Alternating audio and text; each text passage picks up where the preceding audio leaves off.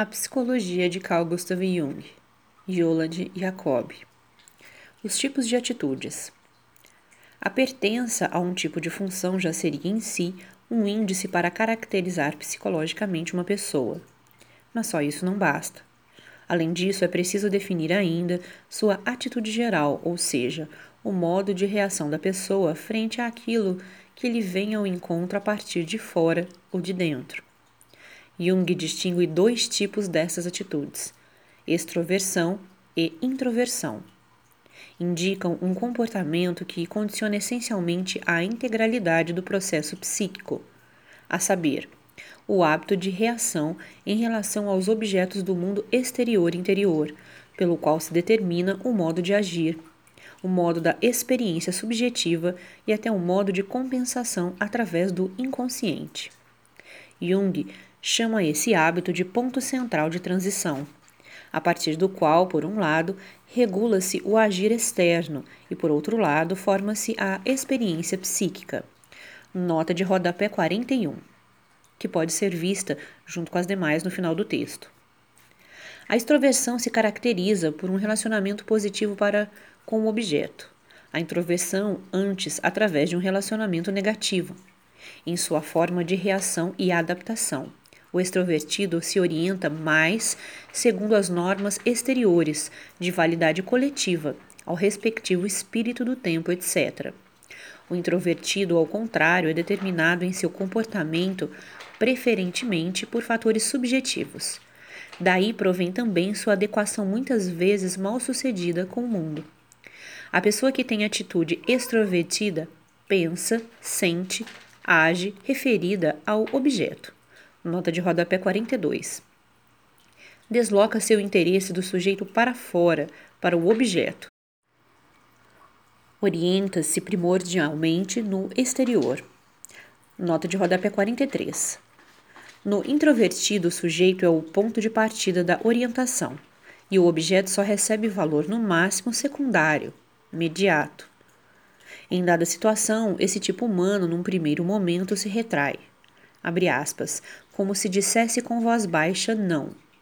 Fecha aspas, nota de rodapé 44. E só então reage propriamente.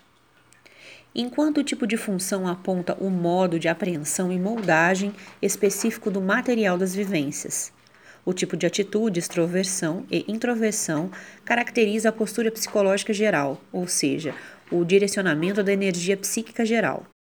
Aquilo que Jung concebe como libido.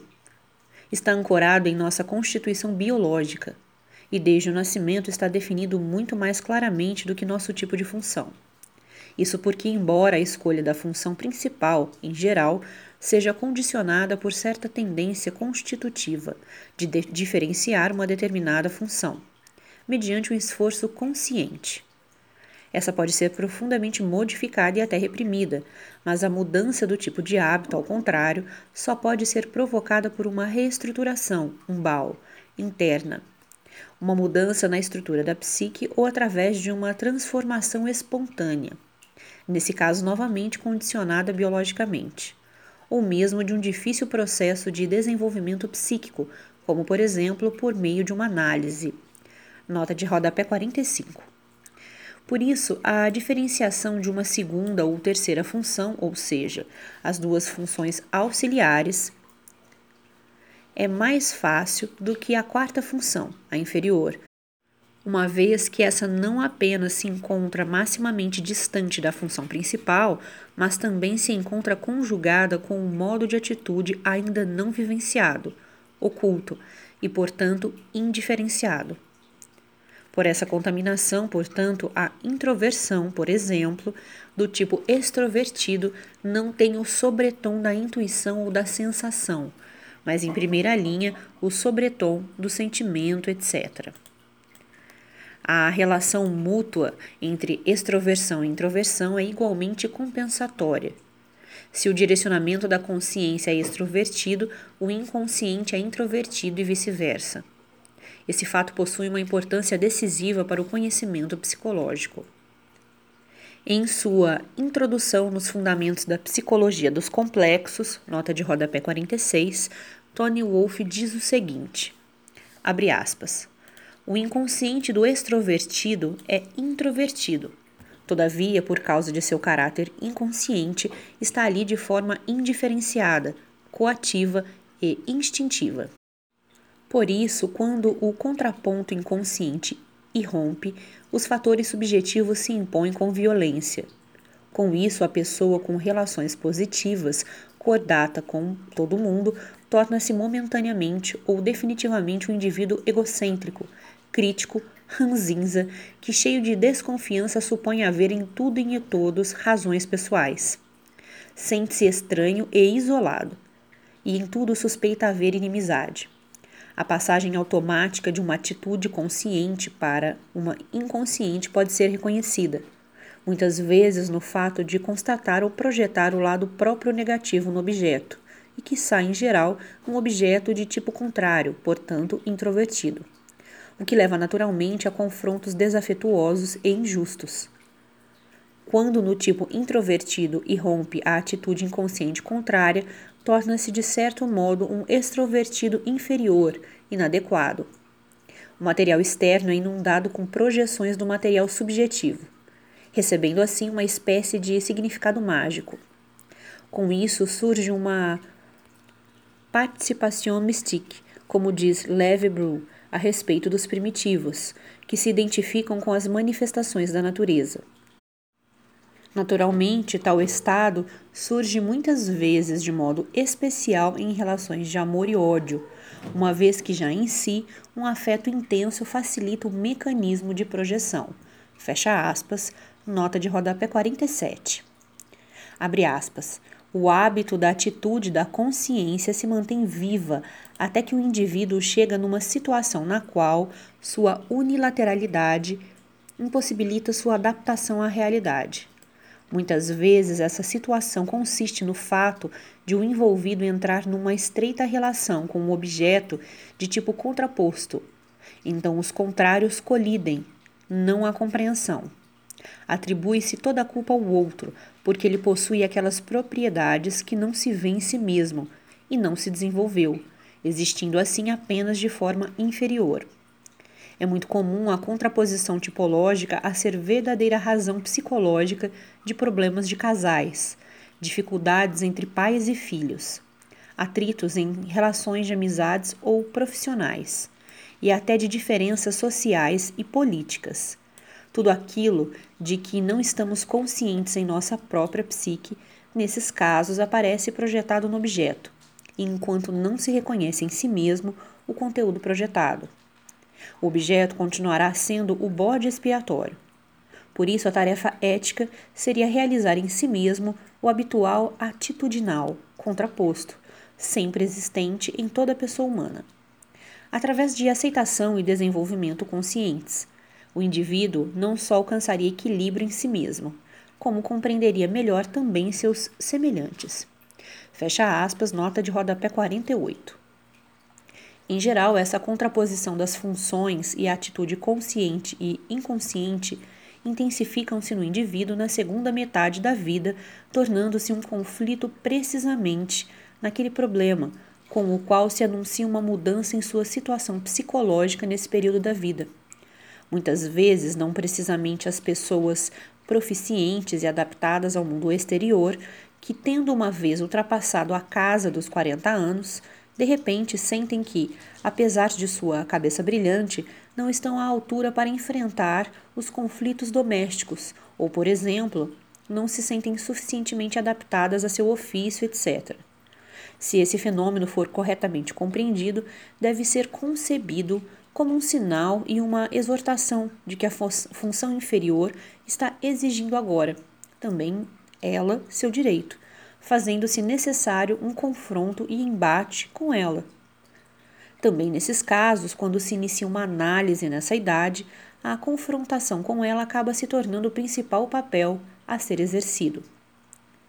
Todavia, aqui é preciso apontar ainda para outra espécie de distúrbio do equilíbrio psíquico, que hoje pode ser encontrada quase com a mesma frequência que aquele provocado por uma função principal diferenciada, de forma unilateral e exclusiva, a saber, o distúrbio que surge quando não se desenvolve nenhuma das quatro funções possíveis ou quando as quatro permanecem indiferenciadas.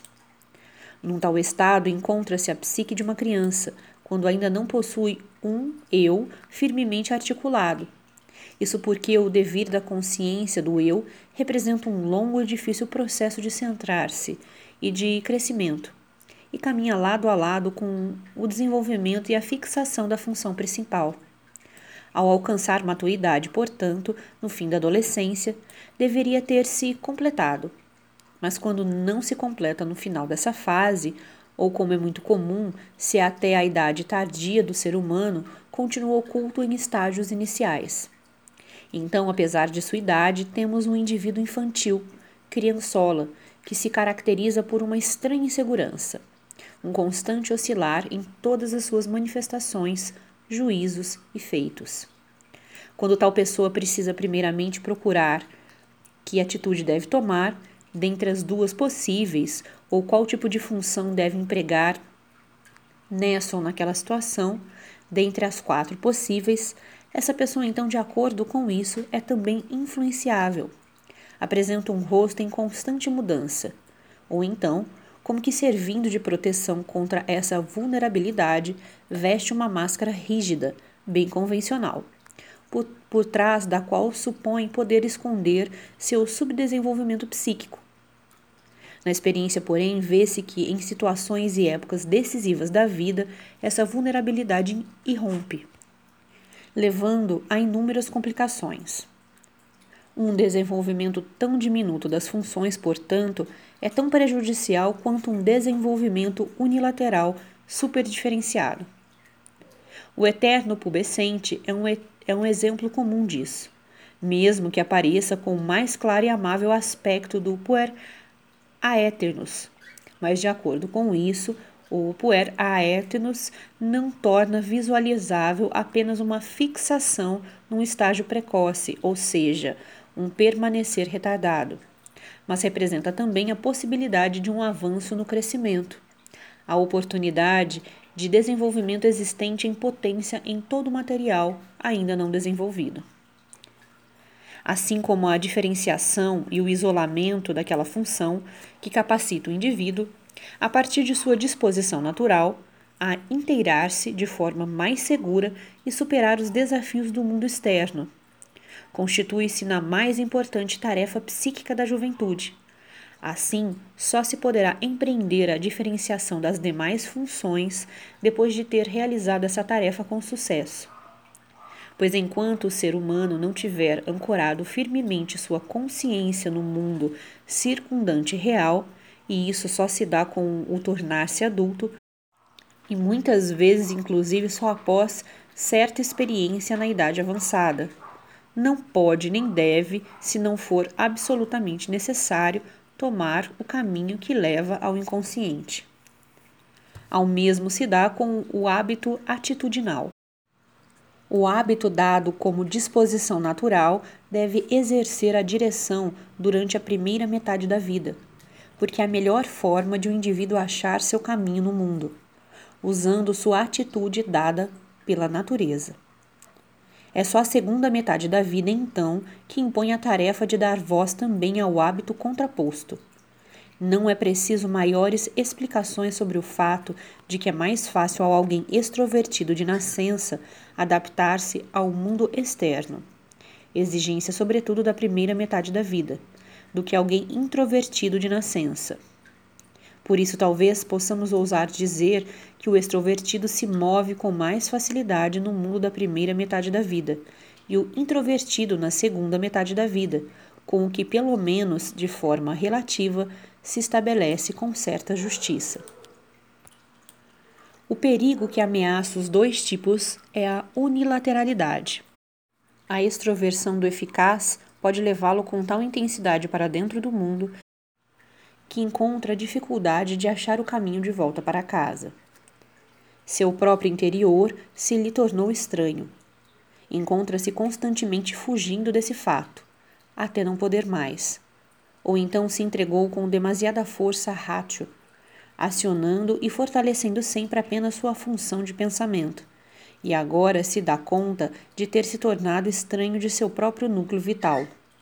Seu sentimento não consegue atingir sequer a pessoa que lhe está mais próxima. Mas não só o que está voltado ao mundo, mas também o introvertido encontra dificuldades por causa de sua postura unilateral no curso da vida.